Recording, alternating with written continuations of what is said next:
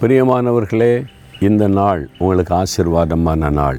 ஏன் தெரியுமா? இயேசு உங்களோடு கூட இருக்கிறார்ல உங்களை கைப்பிடித்து நடத்துகிறார்ல ஆனால் தான் நூற்றி பதினெட்டாம் சங்கீதம் இருபத்தி நாலாம் வசனத்தில் இது கத்தர் உண்டு பண்ணின நாள் இதில் களி கூர்ந்து மகிழ கடவோம்.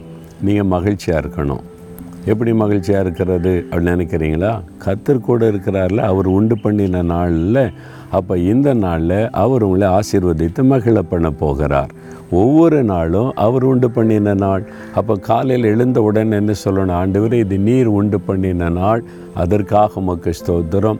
என்னை ஆசிர்வதிப்பதற்கு எனக்கு நன்மை செய்வதற்கு எனக்கு அற்புதம் செய்வதற்கு நீர் இந்த நாளை எனக்கு தந்திருக்கிறீர்.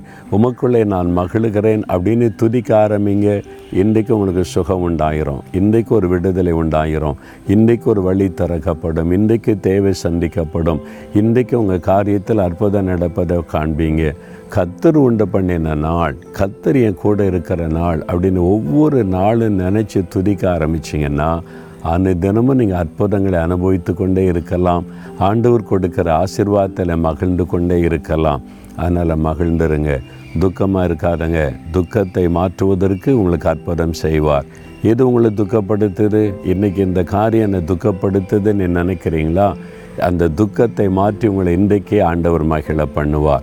தகப்பனை இது நீர் எங்களுக்கு உண்டு பண்ணி கொடுத்த நாள். எங்களை மகிழ பண்ணுவதற்காக இந்த நாளை தந்திருக்கிறீர். உங்கள் மகனை பாருங்கள் உங்கள் மகளை பாருங்கள் துக்கத்தோடு இருக்கிறாங்கப்பா. அவங்களுடைய துக்கத்தை மாற்றி அவங்கள மகிழ பண்ணுங்க. அவங்களுடைய துக்கம் மாறும்படி இன்றைக்கு அவங்களுக்கு அற்புதம் செய்யுங்க. நீங்கள் அப்படி செய்கிறீங்க நான் விசுவாசிக்கிறேன். இயேசுவின் நாமத்தில் ஆமேன் ஆமேன்.